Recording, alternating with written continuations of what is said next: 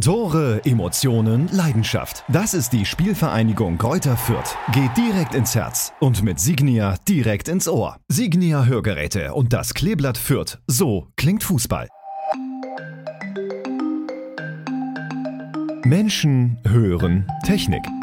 Der Podcast über die Welt des Hörens.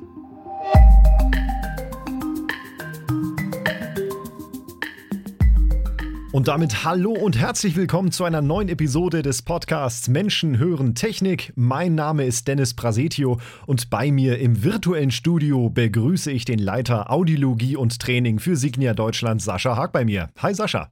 Hallo Dennis. Wir sind wieder zurück. Wir waren sehr beschäftigt, unter anderem mit einem der weltweit größten Kongresse für Hörakustik, dem EuH im Oktober, sowie mit den Vorbereitungsarbeiten im Videostudio. Mit meinen Kollegen war ich dort und wir haben weitere Trainingsvideos für das Be Brilliant Lab, also der digitalen Lernplattform für die Hörakustik, ähm, aufgenommen und produziert. Und ich gehöre tatsächlich seit diesem Monat, dem Oktober, zu den Menschenkreis, der nachts um halb zwei aufsteht, um eine Windel zu zu wechseln. Von daher hat sich auch bei mir privat ein wenig was geändert. Wir sind sehr glücklich, aber darum soll es heute nicht gehen. Denn heute wird's sportlich. Hashtag So klingt Fußball. Deutschlands letztjährig beliebteste Hörgerätemarke Signia hat Platz auf dem linken Trikotärmel der Spielvereinigung Gräuter Fürth gefunden und damit trifft Innovationsgeist auf einen Traditionsverein und das sorgt nicht nur bei uns in Franken hier für regionale Power, sondern auch für Sichtbarkeit und vor allem die Wahrnehmung guten Hörens in der Öffentlichkeit. Und äh, es geht heute um den etwas anderen Blick auf den Fußball. Es geht um Spiel, Technik, in Anführungszeichen, die Klänge und den Sound im Stadion und welche Potenziale diese Innovationspartnerschaft zwischen Signia und dem Kleeblatt vielleicht auch ja, freilegen kann. Und dazu begrüßen wir den Direktor Marketing der Spielvereinigung Gräuter Fürth, Herrn Timo Schiller bei mir. Hi Timo. Ja, hallo zurück aus Fürth. Hi, grüß dich.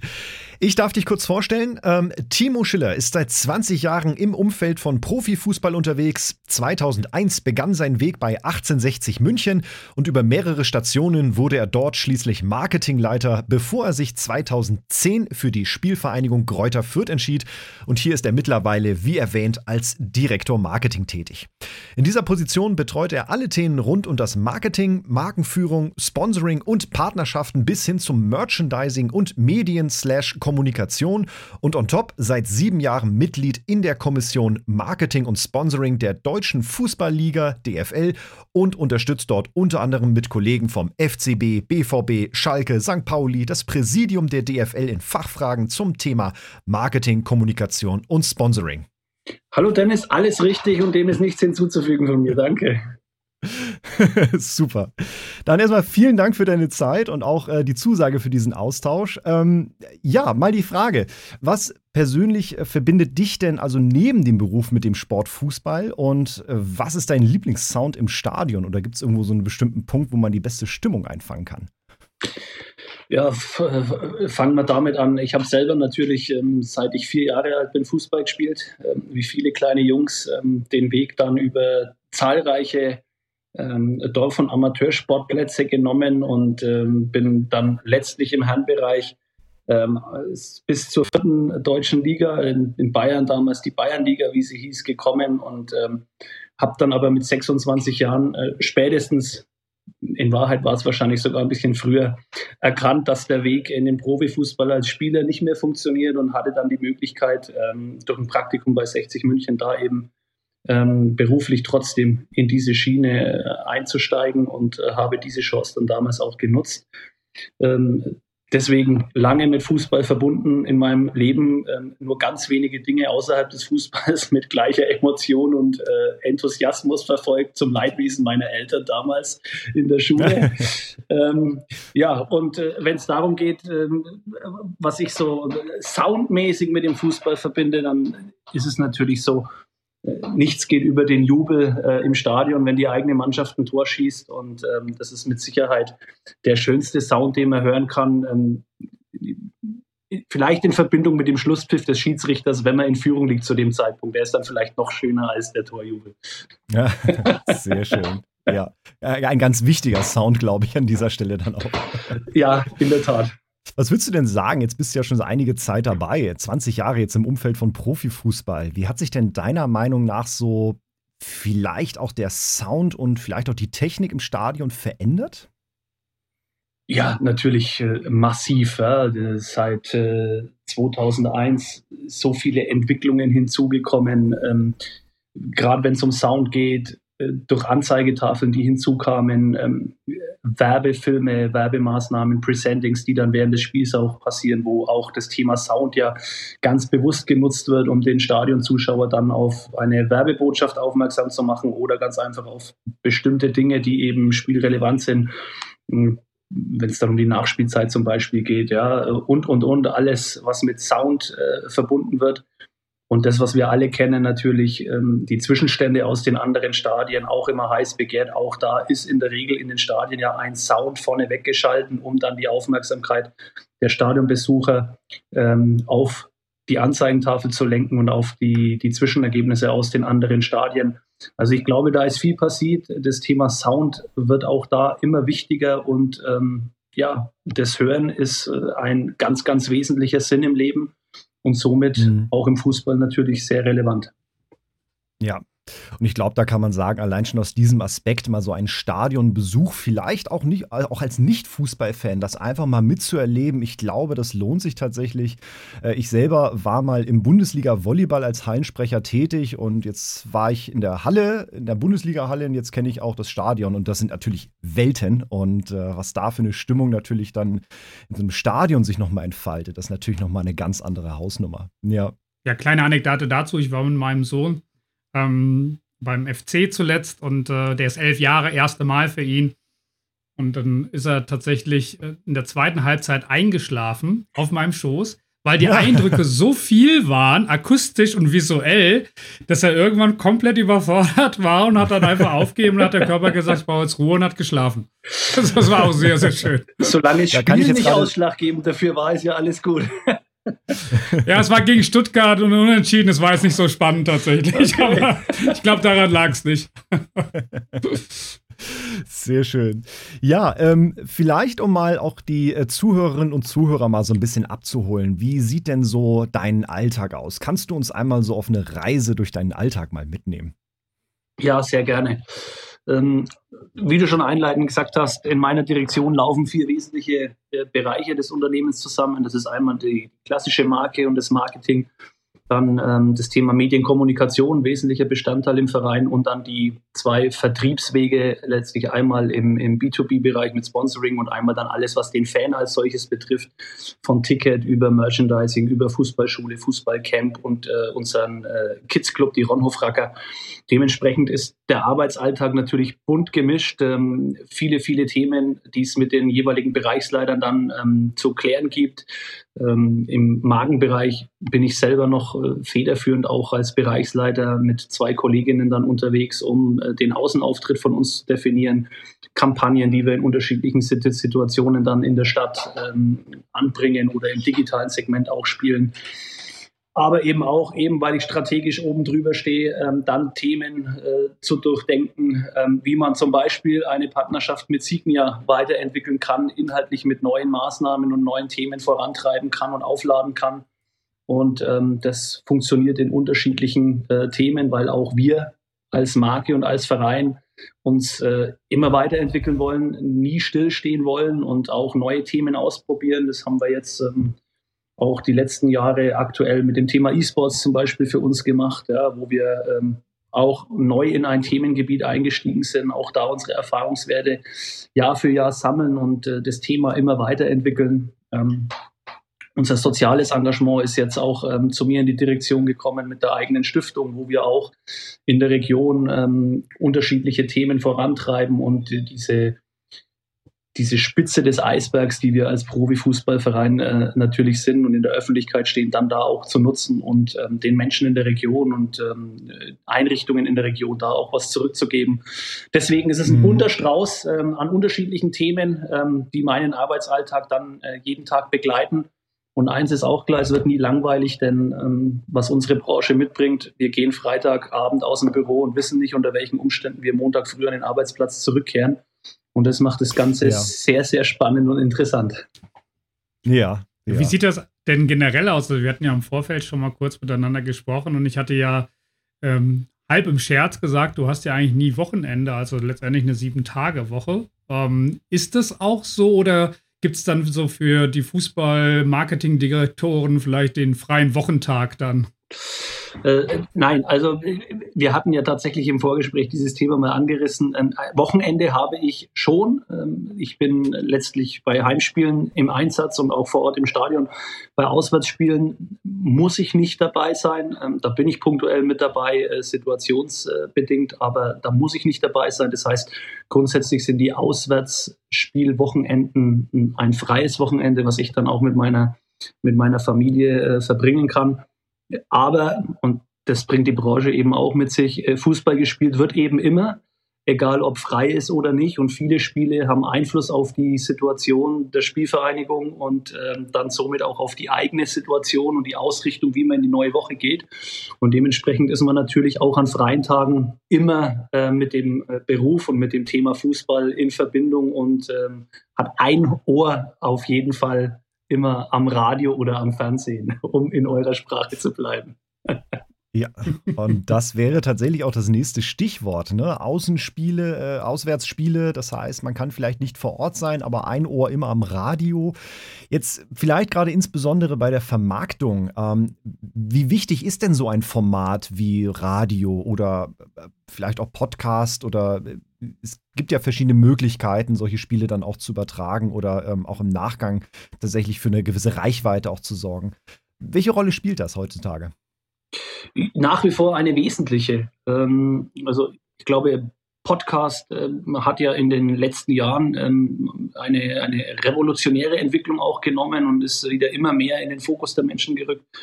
Ähm, was dann bei uns das Thema angeht, ist ähm, das Kleeblattradio, das wir selber implementiert haben und von unseren Spielen ja auch eine eigene Radioübertragung lostreten, um ähm, auch weiß-grün gefärbte Kommentatoren dann das Geschehen auf dem weiß-grünen Rasen ähm, kommentieren zu lassen und äh, unseren Fans auf unseren eigenen Kanälen dann rüberzubringen.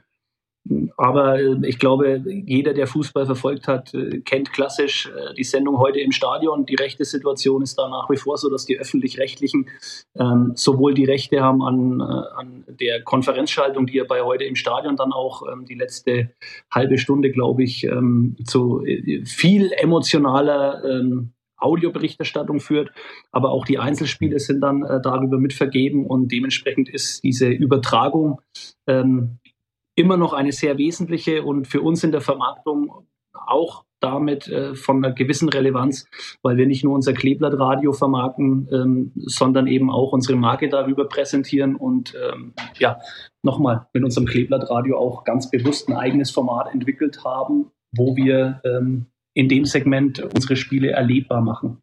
Wie schaut es da von der Reichweite her aus? Könnt ihr da die Aussage treffen, dass es jetzt tatsächlich eher so die regionaleren Fans betrachtet oder kann man irgendwie auch auswerten, dass tatsächlich die Reichweite dieses Kleeblattsradios auch bundesweit oder sogar europaweit vielleicht sogar stattfindet? Der, der Kern ist natürlich regional, weil wir auch ein äh, regionaler Verein sind, der die, die enge mhm. Fangemeinde ja auch äh, um uns herum in einem, in einem Radius von 100, 150 Kilometern äh, zusammenzieht. Mhm. Nichtsdestotrotz, es gibt auch Kleeblatt-Fans, die weiter weg sind, die somit natürlich auch nicht bei jedem Spiel im Stadion sind und dementsprechend ist auch in der Hörerschaft dann ähm, dieses Klientel vertreten, wo wir auch bundesweit oder auch mal im Ausland Menschen ans äh, Kleeblatt-Radio äh, bringen und ähm, emotional dann unsere Spiele ähm, verfolgen äh, lassen. Und auch wir selber aus der Belegschaft nutzen tatsächlich das Kleeblattradio in unserem Urlaub, wenn wir mal im Ausland sind, um hautnah dann trotzdem die Spiele äh, erleben zu können, wenn wir sie eben nicht im Stadion live erleben können. Sehr schön. Mhm. Ja, toll. Wie, wie misst man eigentlich beim Radio die Reichweite, habe ich mich schon immer gefragt. Ich meine, beim Fernsehen ist es relativ einfach und da gab es in der Vergangenheit ja auch noch diese, die, dieses äh, Musterdorf, wo diese Boxen ähm, am Fernseher dran waren und dann hat man das nachher hochgerechnet aufs Bundesgebiet. Aber beim Radio kann, wie, wie kann man da den Erfolg greifen? der Reichweite? Also für uns im Kleeblattradio ist ja äh, digital äh, im Web eingebettet. Das mhm. heißt, ähm, wir, wir kriegen da äh, genaue Auswertungen, wie viele Menschen sich tatsächlich ah. reingeklickt haben. Ja, Daher äh, wissen wir, wer zuhört oder nicht namentlich und personell, aber wir wissen, ähm, wie viele Menschen dann äh, jeweils dabei waren und auch, mhm. wo sich die herorientieren. Ja. Und ähm, das macht es uns an der Stelle natürlich dann äh, einfach, weil es eben ein klassisches Webradio ist, da über das Ganze zu, zu tracken. Mhm. Spannend. Also ich habe mir beim letzten Mal, wo ich ja mit meinem Sohn, wie gesagt, im Stadion war, was mich stark in Erinnerung da, da geblieben ist, das war diese Tatsache, dass in diesem Stadion sehr viel für äh, das Thema auch Barrierefreiheit getan wurde. Jetzt haben wir ja hier beim Radio, dass äh, gerade Menschen auch vielleicht, die schlechter sehen können, natürlich hier einen Vorteil genießen. A, sie können ähm, live das Spiel mitverfolgen und, und B, dieses Sinnesorgan ist ja bei ihnen auch vollständig erhalten. Und ähm, wenn man jetzt nur eine Sehstörung dann in dem Fall hat, also können das Spiel dann sehr gut mitverfolgen. Jetzt hatte ich umgekehrt im Stadion gesehen, dass dort fast in allen Interviews auch mit ähm, ja, Dolmetschern zur Gebärdensprache gearbeitet wurden, sodass wiederum Menschen, die schlecht hören können, gleichzeitig auch nicht nur von den Bildern partizipieren, sondern dann auch mitbekommen, was, äh, wie äußern sich die Spieler, wie äußert sich äh, beispielsweise auch der Trainer dann zu dem Spielverlauf. Und äh, das fand ich persönlich nochmal sehr beeindruckend. Wie ist es generell im Fußball? Kann man pauschal sagen, dass da grundsätzlich so auf Barrierefreiheit geachtet wird oder ist das doch immer noch eher eine Nische und eine Ausnahme, dass so ein Service angeboten wird? Ich glaube, dass das immer mehr Einzug bei uns Vereinen hält und ähm, von äh, den, den klassischen Themen, die du gerade auch angesprochen hast, also für Menschen mit Sehbehinderung zum Beispiel so ein, so ein Radioformat ähm, oder eine, eine ähm, Spielbeschreibung ist es da ja mehr, die wir den Menschen mhm. da äh, quasi über, über ein äh, Empfangsgerät dann durch äh, spezielle Kommentatoren an die Hand geben ähm, dass das immer weiterentwickelt wird und tatsächlich ähm, das Thema ähm, immer neuer und, und breiter gedacht wird. Ähm, wir nutzen da die Partnerschaft tatsächlich mit Signia, um uns da auch Gedanken zu machen, was Themen sind. Jetzt bin ich technisch nicht im Detail drin, also seht es mir nach, wenn die technische Umsetzung vielleicht nicht eins auf eins so beschrieben ist, wie es ist, aber wir machen uns gerade mit Signia Gedanken, eine äh, Induktionsschleife oder ein Magnetfeld irgendwo auf der Tribüne zu haben, wo sich Menschen ähm, mit äh, Hörgerät dann äh, quasi ähm, in ein äh, besseres äh, Hörergebnis dann ja einklinken können und es dadurch quasi verbessert wird und gestärkt wird. Ähm, Ansonsten haben wir auch jetzt schon äh, Themen wie die, die Pressekonferenzen, die mir zum Beispiel danach nicht mhm. nur als Bewegtbild und, und Audio anbieten, sondern auch nochmal verschriftlicht, ähm, dass es auch äh, gelesen werden kann, wenn jetzt jemand tatsächlich mit ähm, einer, einer Hörbehinderung ähm, das Problem hat, äh, die Audiobeiträge eben nicht äh, verfolgen zu können, dass wir eben solche Maßnahmen auch in der Vergangenheit schon umgesetzt haben. Und so geht es immer weiter. Und ähm, wie gesagt, wir haben ja in der Partnerschaft mit Siegen ja auch Innovationspartnerschaft drüber geschrieben. Und das ist zum Beispiel so ein Thema, wo wir gerade in den ersten äh, Austausch sind, wie wir dieses Thema bei unseren Heimspielen aufgreifen und umsetzen können. Spannende Entwicklung. Sehr, ja. sehr spannend, ja. Also, ja, ähm, ja. wie gesagt, mir, mir ist es äh, in Erinnerung geblieben beim letzten Mal, weil es ja ähm, präsent war. Und ähm, wenn das aber ein genereller Trend ist, und man so auch automatisch ja wieder mehr Menschen erreichen kann. Das ist ja das, worum es nachher geht, dass man da keinen außen vor lässt. Das ist, glaube ich, ein großer Zugewinn für, ähm, für jeden. Ja. Kommen wir vielleicht nochmal zurück auf äh, das Thema Sport.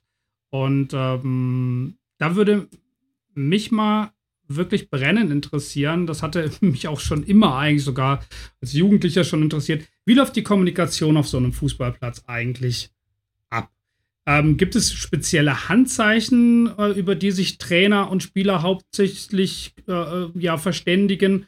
Oder ähm, reicht dann doch noch das Organ ähm, des Menschen aus, um äh, den ganzen Jubel und Fangesang zu übertönen und da dann sich doch noch Zurufe zu geben?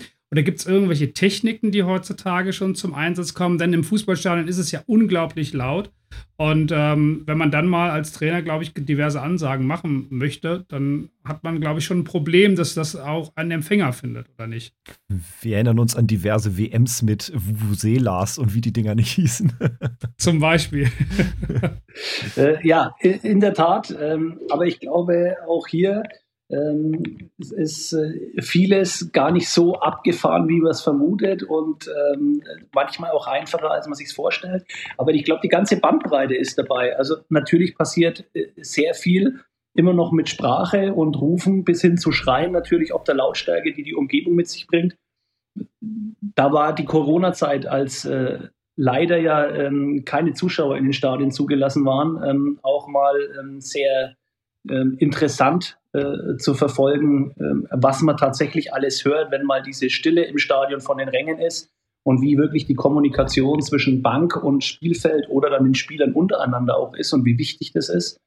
Ähm, und äh, wenn wir dann ähm, Erfahrungen von äh, WMs ansprechen, so haben wir ja auch Zettel alle noch im Kopf, die dann äh, mal aus Spielfeld einem Spieler mitgegeben werden und dann von Spieler zu Spieler weitergegeben werden oder ähm, im Zweifel ähm, der Torwart im Stutzen dann fürs Elfmeterschießen auf einem Zettel auch mal Informationen dann äh, mit sich führt, um zu schauen, wo der nächste Schütze vielleicht in der Vergangenheit häufiger hingeschossen hat. Und ähm, auch bei Standardsituationen, ähm, der regelmäßige Fußballzuschauer kennt ja unterschiedlichste äh, Bewegungen, einen Hand in die Luft strecken, einen Arm in die Luft strecken, äh, zwei Arme in die Luft strecken und äh, sonstige Gestiken, die der Schütze, bevor er dann zum Eckball anläuft, ähm, äh, seinen Mitspielern auf dem Rasen signalisiert, äh, was jetzt gleich passieren wird. Also die Kommunikation ist, glaube ich, sehr, sehr umfangreich und ähm, wahrscheinlich auch abhängig von den Personen, vom Trainerteam, das an der Linie steht. Aber ich glaube trotzdem, dass der, der wesentliche Teil immer noch über Sprache und, und Rufen und Schreien passiert, aber natürlich auch über Handzeichen, wenn es über größere Entfernungen ist oder tatsächlich die Umgebungsgeräusche mal so laut sind, dass es äh, mit der Sprache nicht mehr geht. Ich erinnere mich ja immer sehr schön an so manche Gesichtsentgleisungen von Jürgen Klopp. Also, so. aber, der, glaube ich, aber, prädestinierter Schreier ja. ist. ja. Aber lass uns das doch an dieser Stelle einfach mal jetzt an dieser Stelle für unseren Podcast mal, mal durchspinnen. Was hätte das denn zur Folge mal angenommen, die Spieler oder vielleicht auch nur der Kapitän oder sonstiger haben wie bei der NFL oder in der Formel 1 so einen kleinen Stecker am Ohr und können direkt von der Bank den Sprechfunk ähm, erhalten oder sogar einzelne Spieler. Nur mal angenommen, was würde das vielleicht sogar mit dem Spiel machen? Naja, ohne dass ich ähm, jetzt ein Fußballlehrer oder ein Fußballtrainer bin und das tatsächlich dann ins Detail runterbrechen kann, aber rein äh, von äh, der Logik her wäre es natürlich ähm, eine Möglichkeit, ähm, Spieler ähm, fast schon in der Live-Situation mit einem Einzelcoaching dann ähm, äh, zu kommunizieren und dem Spieler in gewissen Situationen ähm, dann direkt ansprechen zu können und ähm, zu sagen, okay, pass auf, äh, du, du hast Zeit, ja, du, oder der Gegner ist direkt hinter dir. Also du könntest ja äh, in Live-Situationen dem Spieler noch besser Anweisungen geben und ähm, das Ganze wahrscheinlich besonders für junge Spieler ähm, auch noch äh, hilfestellend dann nutzen, um ähm, mehr Sicherheit und ähm, den Bereich, den der Spieler vielleicht nicht sieht, ähm, ihm trotzdem dafür ein Gefühl geben, in welcher Situation er jetzt den Ball bekommt, annimmt und ähm, was er vielleicht jetzt im Optimalfall äh, macht. Denn wir kennen es ja alle, wir auf der Tribüne, wir haben einen gewissen Spielüberblick und wenn ganz links einer frei steht, dann raunt das ganze Stadion links, links, links. Ähm, da sind auf einmal 20.000 Trainer im Stadion. Ne? Exakt. Und der Spieler ähm, kriegt es eben nicht immer mit, ja, weil er natürlich in der Spielsituation auch gefangen ist und ähm, vielleicht auch schon eine Idee hat, was er jetzt gerade in der Spielsituation machen möchte. Mit einem Knopf im Ohr wäre dann natürlich die Möglichkeit gegeben, dass ähm, das Trainerteam äh, genau solche Themen dann ähm, zielgerichtet an den Spieler bringt und ähm, somit Einfluss auf, auf äh, den Spielzug auch nehmen könnte. Mhm. Man redet ja immer so von diesem immersiven Erlebnis, was man zukünftig mehr und mehr Zuschauern bieten möchte. Also ich kann mich ja zum Beispiel in das Formel 1 Cockpit auch reinschalten. Ich habe jetzt gelesen, dass Bayern beispielsweise auch mit solchen Brustgürteln experimentiert, wo ich mich dann auf einen Spieler aufschalten könnte, ähm, um dann live quasi aus seiner Perspektive das Spiel zu verfolgen. Ob das jetzt ein Vorteil ist oder nicht, sei mal dahingestellt. Kann mir aber auch vorstellen, dass genau so ein, so ein Sprechfunk, der ja in der Formel 1 auch im Nachhinein erst dann veröffentlicht veröffentlicht wird. Also wenn beispielsweise jetzt eine Angabe zu einem Pitstop gemacht wurde, dass er nicht just in time das übermittelt wird, sodass andere Teams es auch mitbekommen, sondern dann im Nachgang aufgelöst wird, okay, das war eine Boxenanweisung. Ähm, wäre das nicht auch aus Sicht der Vermarktung unglaublich interessant, solche Sprechfunk-Szenarien äh, mit in so ein Spiel zu integrieren, anstatt nur klassisch den Kommentator, der seit 50 Jahren da sitzt und nichts anderes macht? Ich glaube, die technischen Weiterentwicklungen bringen viele Themen mit sich, die ähm, grundsätzlich interessant sind und äh, die man auch absolut durchdenken sollte. Ja. Was man beim Fußball immer mhm. berücksichtigen muss, ist, dass der Fußball natürlich sehr traditionell äh, daherkommt und auch ähm, in seiner Spielentwicklung ja, sehr traditionell ähm, sich weiterentwickelt. Wir haben es jetzt erst mit den äh, VAR-Entscheidungen ja immer wieder auch auf der Agenda, ähm, wo auch die Fanlandschaft ja sehr, sehr zwiegespalten ist, ob äh, diese Entwicklungen tatsächlich hilfreich für das Spiel sind oder das Spiel nicht ähm, in der rudimentären Form wohl wissen, dass dann vielleicht nicht ähm, das Optimum herausgeholt werden kann, ähm, weil die Tatsachenentscheidung des Schiedsrichters halt von Anfang an steht. Ähm, mhm. Hilf ganz kurz den Zuhörerinnen ja. und Zuhörern VAR. Entschuldigung, ja, Video Assistant Referee, also der sogenannte Videoschiedsrichter, der äh, in Köln zusätzlich zum Schiedsrichter gespannt, das auf dem Rasen am jeweiligen Spielort steht, ähm, dann äh, am Bildschirm die Szenen verfolgt und über eine Verbindung ins Ohr des Schiedsrichters und der Assistenten eben äh, sagen kann, pass auf, äh, bei der Szene warst du vielleicht falsch gelegen, schaust dir nochmal an am Bildschirm und ähm, dann kann eine Entscheidung revidiert werden über den Weg. Ähm, also hast du recht, ja. Natürlich, wer sich nicht regelmäßig mit Fußball auseinandersetzt, kann damit nichts anfangen.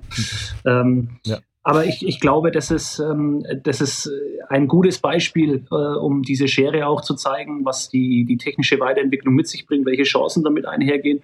Aber der Fußball eben auch äh, ein, ein sehr ja, traditionell angelegtes Spiel ist, äh, wenig Veränderung erfahren in äh, Zeit der Entstehung Ende des 19. Jahrhunderts und ähm, dementsprechend muss man es, glaube ich, immer abwägen und alle Interessensgruppen zusammenbringen rein vermarktungsseitig bin ich bei dir, Sascha. Ähm, das ist natürlich äh, für, den, für den Fan am, am Fernseher eine Option, wo äh, nochmal äh, interessante und relevante Dinge auf einmal mit aufpoppen, wenn man im Nachgang hören würde, dass der Trainer vielleicht genau diesen Pass nach links, wo der Spieler eben stand, zugerufen hat und daraufhin eben das Tor passiert ist.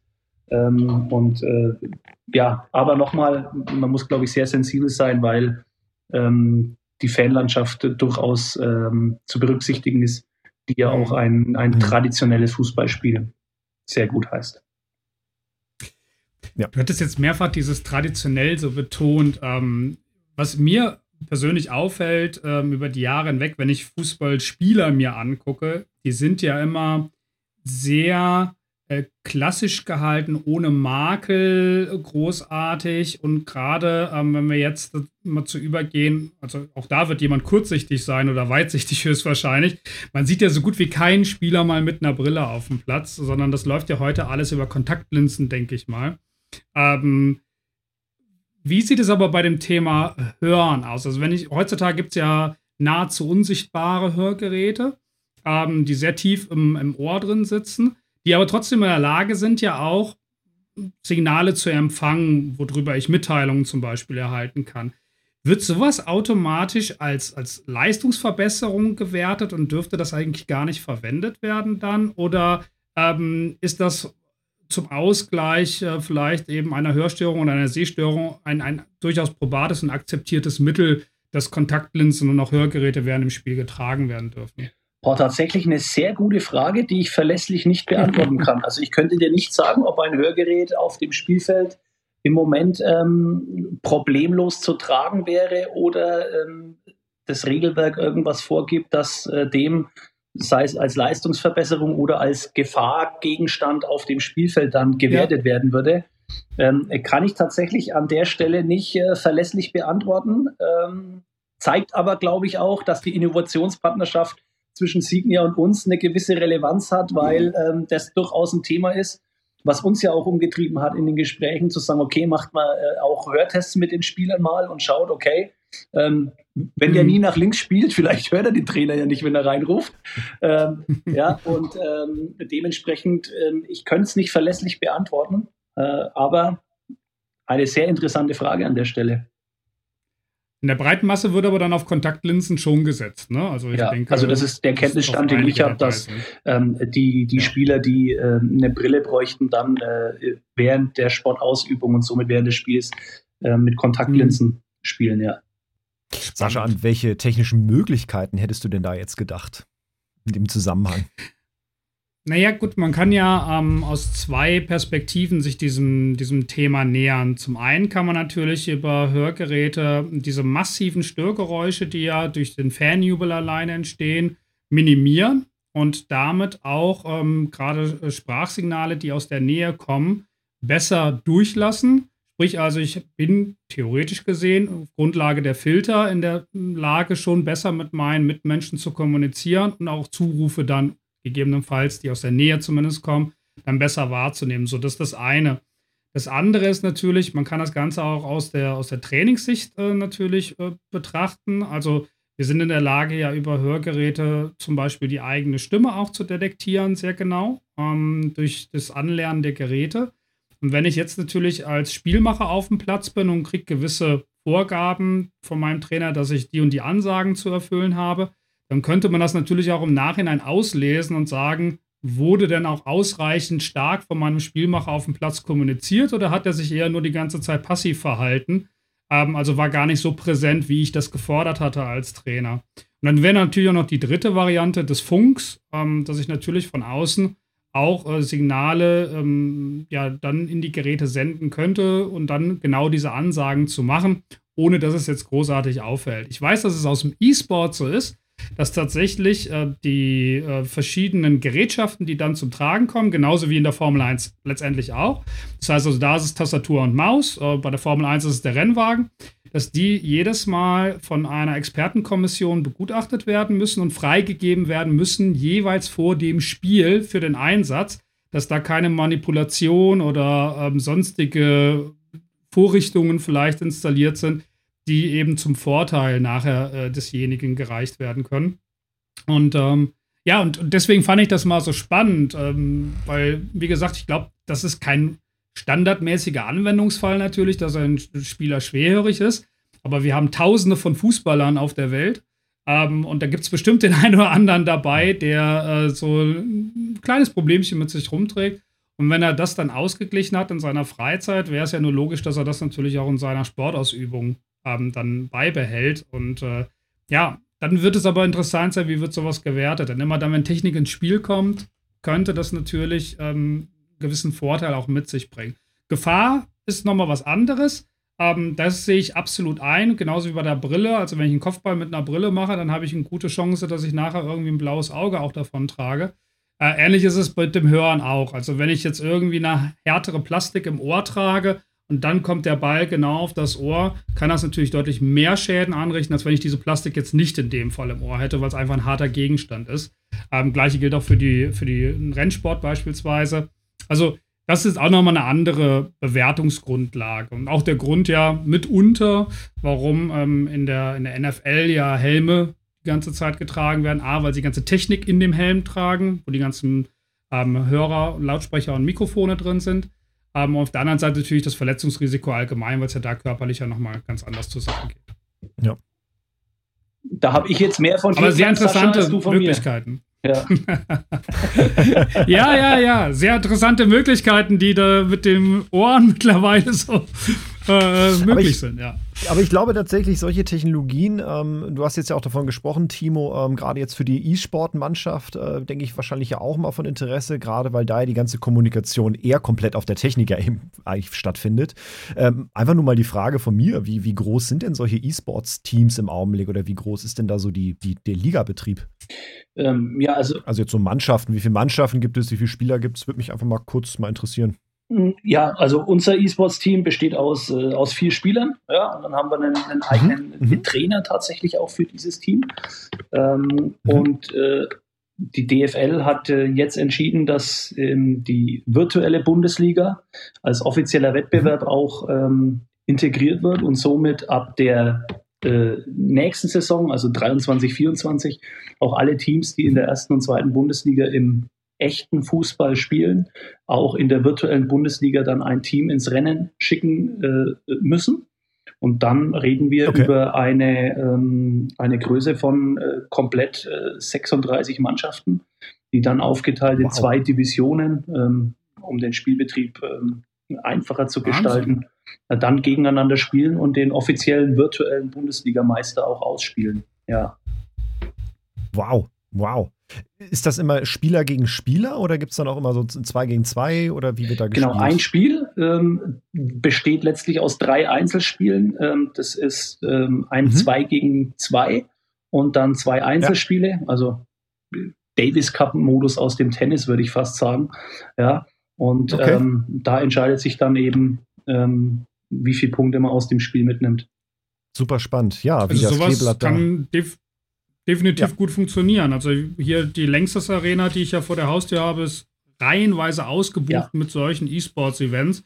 Und ähm, ich bin da mal ganz fasziniert, wenn die mit ihren Fahnen und Flaggen von Teams, die ich noch nie gehört habe, dann dahin marschieren. Also das ist äh, tatsächlich ein, ein, wildes Spektakel. Hätte ich auch so nicht gedacht, aber man sieht es schon sehr häufig mittlerweile. Ja, spannend. Und vor allem, da das Kleeblatt jetzt auch in die Richtung äh, auch breit aufgestellt ist. Äh, das hast du ja vorhin eingangs schon yeah. erwähnt. Sehr, sehr spannend, die Entwicklung. Ähm, ja, kommen wir noch mal kurz da zurück. Äh, jetzt heißt die Verbindung zu einem Hörgerätehersteller wie Signia ja Innovationspartnerschaft. Und kannst du heute uns vielleicht so ein bisschen ausführen, wie sich diese Innovation vielleicht auch ähm, äußern im Stadion oder im Spielbetrieb und vielleicht auch vor welchem Hintergrund an Technologien das Ganze auch denkbar wäre in Zukunft?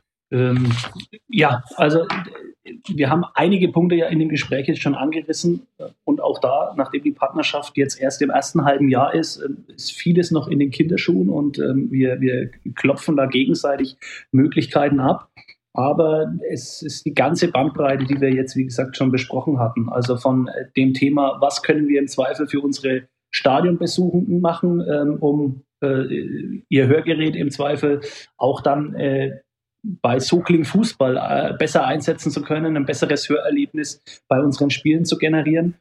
Aber auch das Thema, was wir jetzt in den letzten Minuten besprochen hatten, also die Schnittstelle zu unserem sportlichen Bereich, genau diese Fragestellungen, ähm, nicht mit einem Marketingdirektor, der äh, am Ende keine Ahnung davon hat zu diskutieren, sondern eben mit den mhm. sportlich relevanten Personen und zu sagen, okay, was, wie könnte das im ersten Schritt mal unser Training, denn da sind wir ja autark, was wir machen und was wir nicht machen, wie könnte es unseren Trainingsbetrieb ähm, ergänzen, erweitern, ähm, professionalisieren, wenn wir auf eine derartige Technologie zurücksetzen, äh, zurückgreifen?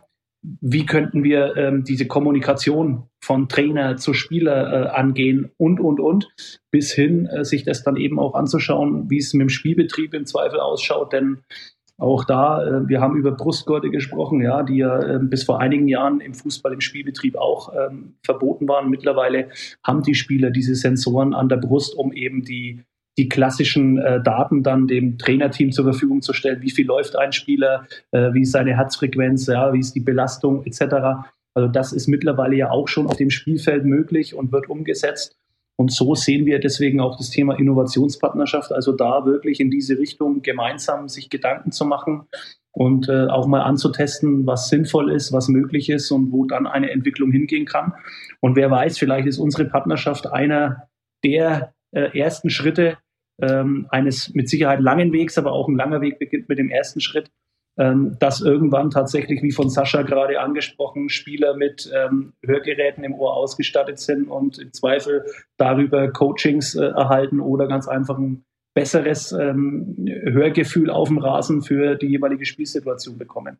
Und da sind wir, glaube ich, ja, sehr, sehr, sehr, neugierig mit allem, was da tatsächlich in der mhm. Zukunft mhm. dann noch äh, geplant ist, was jetzt in den Kinderschuhen steckt und was dann irgendwann mal erwachsen wird. Da freuen wir uns drauf und da sind wir sehr gespannt. Ja. Ich habe tatsächlich noch eine letzte Frage, die hatte ich mir vorher groß aufgeschrieben gehabt noch. Das war, wir hatten es eben schon mal ganz kurz angesprochen gehabt, das Thema Geisterspiele. Ähm, das fand ich nämlich nochmal sehr spannend. Äh, du hattest es auch kurz angerissen gehabt. Bei dem Geisterspielen hast du natürlich jetzt den Vorteil, du kannst auf einmal viel mehr kommunizieren auf dem Platz, weil du wieder mehr hörst. Aber aus der Vermarktungssicht äh, gab es ja eine große Diskussion darum, soll man jetzt künstlichen Sound dazu spielen, um dem Fan wenigstens ein bisschen zu vermitteln, dass Stimmung im Stadion herrscht. Ich vergleiche das mal so mit dem Motorsport. Ähm, da schlägt so ein bisschen mehr mein Herz teils drin. Ähm, das ich kann mir zum Beispiel nicht diese, diese E-Formel 1 angucken. Also das ist irgendwie, das widerstrebt mir, ähm, warum auch immer, ja. Aber ich mache es natürlich unter anderem am Hören fest, weil dieser Motorsound, der fehlt mir einfach. Ähm, und wenn ich den nicht habe, dann ist das zwar schön, dann, dann ist das so ein bisschen wie diese Carrera-Bahn sich anzugucken zu Hause, aber irgendwie verliert man dann nach einer Zeit die Lust dran. Wie stark äh, hat dieser Stadion-Sound, diese Atmosphäre Einfluss ähm, auf die Vermarktung und, und auf das Spiel an sich, weil das macht ja auch was mit den Spielern, ne? wenn die dann hochgepeitscht werden von der Menge. Also wie, wie stark glaubst du, ähm, ist, ist das äh, wichtig und ähm, ja, wie wertest du das? Und wie schlimm war dann im Vergleich und war es vielleicht sogar messbar, diese Geisterspielzeit, also wo ihr dann sehen konntet, wow, die Zuschauerzahlen gehen dadurch auch an den Endgeräten runter? Also die Diskussion war da und ähm, ich glaube aber, dass es richtig war, am Ende auch so, ähm, wie dann entschieden wurde, eben keine künstlichen Fangesänge und Stadiongeräusche mhm. drüber zu legen, denn die Situation war so, wie sie ist. Und ähm, ich hätte es falsch gefunden, wenn wir da ähm, etwas vorgaukeln, wo auch jeder weiß, dass dem nicht so ist und dass es eine künstliche und somit nicht authentische ähm, Geschichte ist.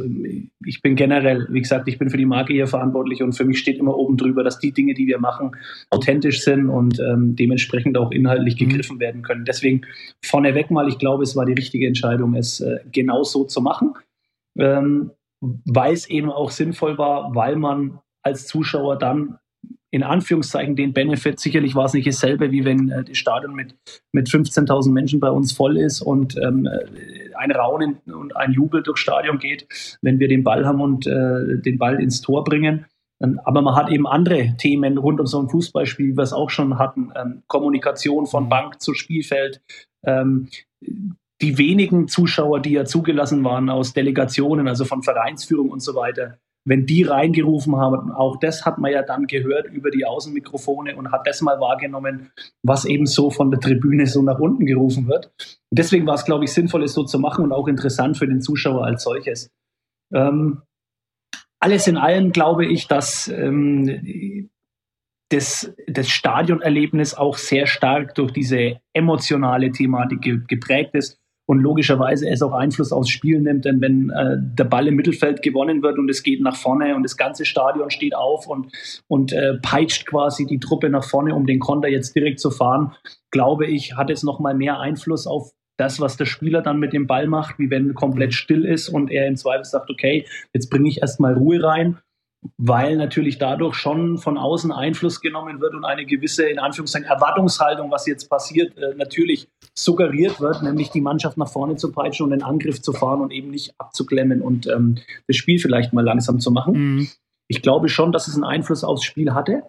Ähm, welche ist auch eine sehr spannende Frage von dir, Sascha. Ich glaube, da könnte man eine wissenschaftliche äh, Studie dazu machen und wirklich mal sich anschauen, was äh, hat vielleicht ähm, den Spielverlauf während der Corona-Zeit und den Spielbetrieb ohne Zuschauer ähm, beeinflusst und wie hat es das Spiel verändert. Ähm, für uns persönlich, ohne dass ich es beweisen kann, äh, kann ich sagen, wir hatten eine sehr erfolgreiche Zeit ohne Zuschauer. Ähm, äh, mit dem Aufstieg in die Bundesliga, ja, und ähm, dementsprechend ähm, hat es offensichtlich, wenn man mal auf die auf Saisonergebnis dann schaut, damals nicht geschadet, äh, wenngleich ich ähm, doch den Spielbetrieb mit Zuschauern äh, auf jeden Fall vorziehe, denn es ist ein schöneres und emotionaleres Spielerlebnis, sowohl im Stadion als dann auch am Fernsehbildschirm, wenn das Stadion voll ist und unsere Fans die Mannschaft nach vorne peitschen. Dann hat es also durch die Entwicklung des Vereins eigentlich der Zuschauerzahl oder der, der Empfänger, die dann an, an den Geräten saßen, keinen Abbruch getan. Äh, nein, also nicht wirklich. Ich glaube, dass die Tatsache, dass keine Zuschauer im Stadion waren, ähm, keinen großen Einfluss äh, hatte auf die, auf die Zuschauerzahlen äh, an den Bildschirmen. Aber sehr das spannend. Dankeschön. sehr schön zusammengefasst. Und ich glaube, damit kann man wirklich nochmal sagen, liebe Zuhörerinnen und liebe Zuhörer, auch wenn Sie jetzt nicht äh, super Fußball begeistert sind, ein, glaube ich, ich glaube, ein Besuch im Stadion, das lohnt sich. Es ist ein Erlebnis für den Einzelnen, für die Familie und mal so diesen ganzen Sound, diese Stimmung mal wirklich mitzubekommen und sei es eben der lokale Verein. Ähm, das lohnt sich definitiv. Und weil wir jetzt auch das Thema Sponsoring ja ein bisschen mit drin hatten, ich glaube auch für viele Unternehmen ähm, lohnt es sich, in, über das Thema Sponsoring auch nachzudenken, um vielleicht eben, da sind wir wieder beim Thema Marke, eben auch dafür zu sorgen, dass das Thema, mit dem wir uns beschäftigen, und in diesem Fall ist jetzt das Thema Hören, auch wirklich nochmal in der öffentlichen Wahrnehmung zu stärken, zu verbreitern und eben auch für Sichtbarkeit zu sorgen. Ja. Und äh, an dieser Stelle erstmal, Timo, vielen, vielen Dank für deine Zeit. Ähm, wir haben jetzt eine ja, gute Dreiviertelstunde im Kasten. Äh, am Ende einer jeden Folge, und ich glaube, das stand jetzt nicht in der Vorbereitung mit drin, äh, dürfen unsere Gäste dennoch äh, immer gerne weitere spannende Gesprächspartner aus der Welt des Hörens für unseren Podcast vorschlagen oder nominieren. Es dürfen, müssen nicht Personen sein, es dürfen auch Themen sein. Äh, von daher, nach unserem Gespräch, gibt es jemanden oder ein Thema, das dich vielleicht beschäftigt, was du vielleicht dir vorstellen könntest, mal in so einem Podcast dir anzuhören? Boah, das ist tatsächlich eine wahnsinnig schwierige Frage. Ähm, Du darfst es auch nachreichen. Ich will jetzt keinen Einfluss nehmen, aber Dennis und ich hatten jetzt schon bei SKL Gaming, nee, doch SKL Gaming angefragt. Also, mhm. ähm, das, weil das Thema E-Sport für uns da sehr spannend ist. Ich wollte gerade sagen, das Gespräch ähm, äh, gibt es natürlich her äh, über das Thema E-Sports, was ja auch eine neue Entwicklung ähm, auf dem Sportmarkt ist ähm, äh, da mal drüber nachzudenken und tatsächlich mit äh, einem, äh, einem E-Sportler, einer E-Sportlerin zu sprechen und zu sagen, okay, wie, wie ist eigentlich äh, eine Kommunikation, ähm, wenn man am äh, Computerbildschirm dattelt ähm, mit den Teamkollegen, die da nebendran sitzen, jeder augenscheinlich von außen betrachtet mit seinen Kopfhörern eigentlich in eine eigene Welt abtaucht, aber du ja trotzdem als Team spielst. Von dem her ähm, bin ich dabei und nehme diesen Ball, der mir gerade steil in den Lauf gespielt wurde, ähm, dankend auf und schieb ihn am Torwart vorbei ins Netz und sage, ich würde mit jemandem aus dem Bereich E-Sport sprechen und genau dieses Thema mal näher beleuchten. Super. Das ist sehr, sehr nett, Timo. Damit geht nämlich ein Wunsch von uns beiden in Erfüllung. Ähm, wir hatten mal eine Folge gehabt in unserem Podcast mit der Firma Hörlux zusammen und die hatten darüber berichtet, ähm, dass in dem Bereich E-Sport die Kommunikation tatsächlich etwas trickreich ist, weil die ein zwei Lautsprechersystem verfügen. Einmal kriegen sie nämlich den Sound vom Spiel und einmal nochmal separat den Sound ihrer okay. Mitspieler ähm, und tragen dann quasi in ihr Monitorings und darüber nochmal einen Kopfhörer. Und das ist sehr okay. interessant. Wir konnten uns das nicht so wirklich vorstellen, wie das in der Praxis funktioniert, aber wenn wir mal live mit äh, jemandem in Kontakt kommen, der es nutzt, dann umso besser. Ja, absolut. Dann Timo, Super, vielen, vielen Dank, Dank, für deine Zeit, vielen Dank für deine Einsichten und Einblicke in äh, den Arbeitsalltag vom Direktor Marketing äh, von der Spielervereinigung Kräuter Fürth und äh, wir alle sind gespannt, wie sich diese Partnerschaft mit Signia eben dann auch, was die Projekte angeht, in der Zukunft weiterentwickelt und von daher erstmal vielen Dank und ich wünsche dir erstmal noch einen schönen Tag und bis wir uns wieder hören und wieder sehen. Ja? Vielen Dank, hat mir sehr viel Spaß gemacht und äh, euch auch nur das Beste, maximal positiv in die Zukunft. Dankeschön. Gute Zeit dir. Bis dahin. Tschüss.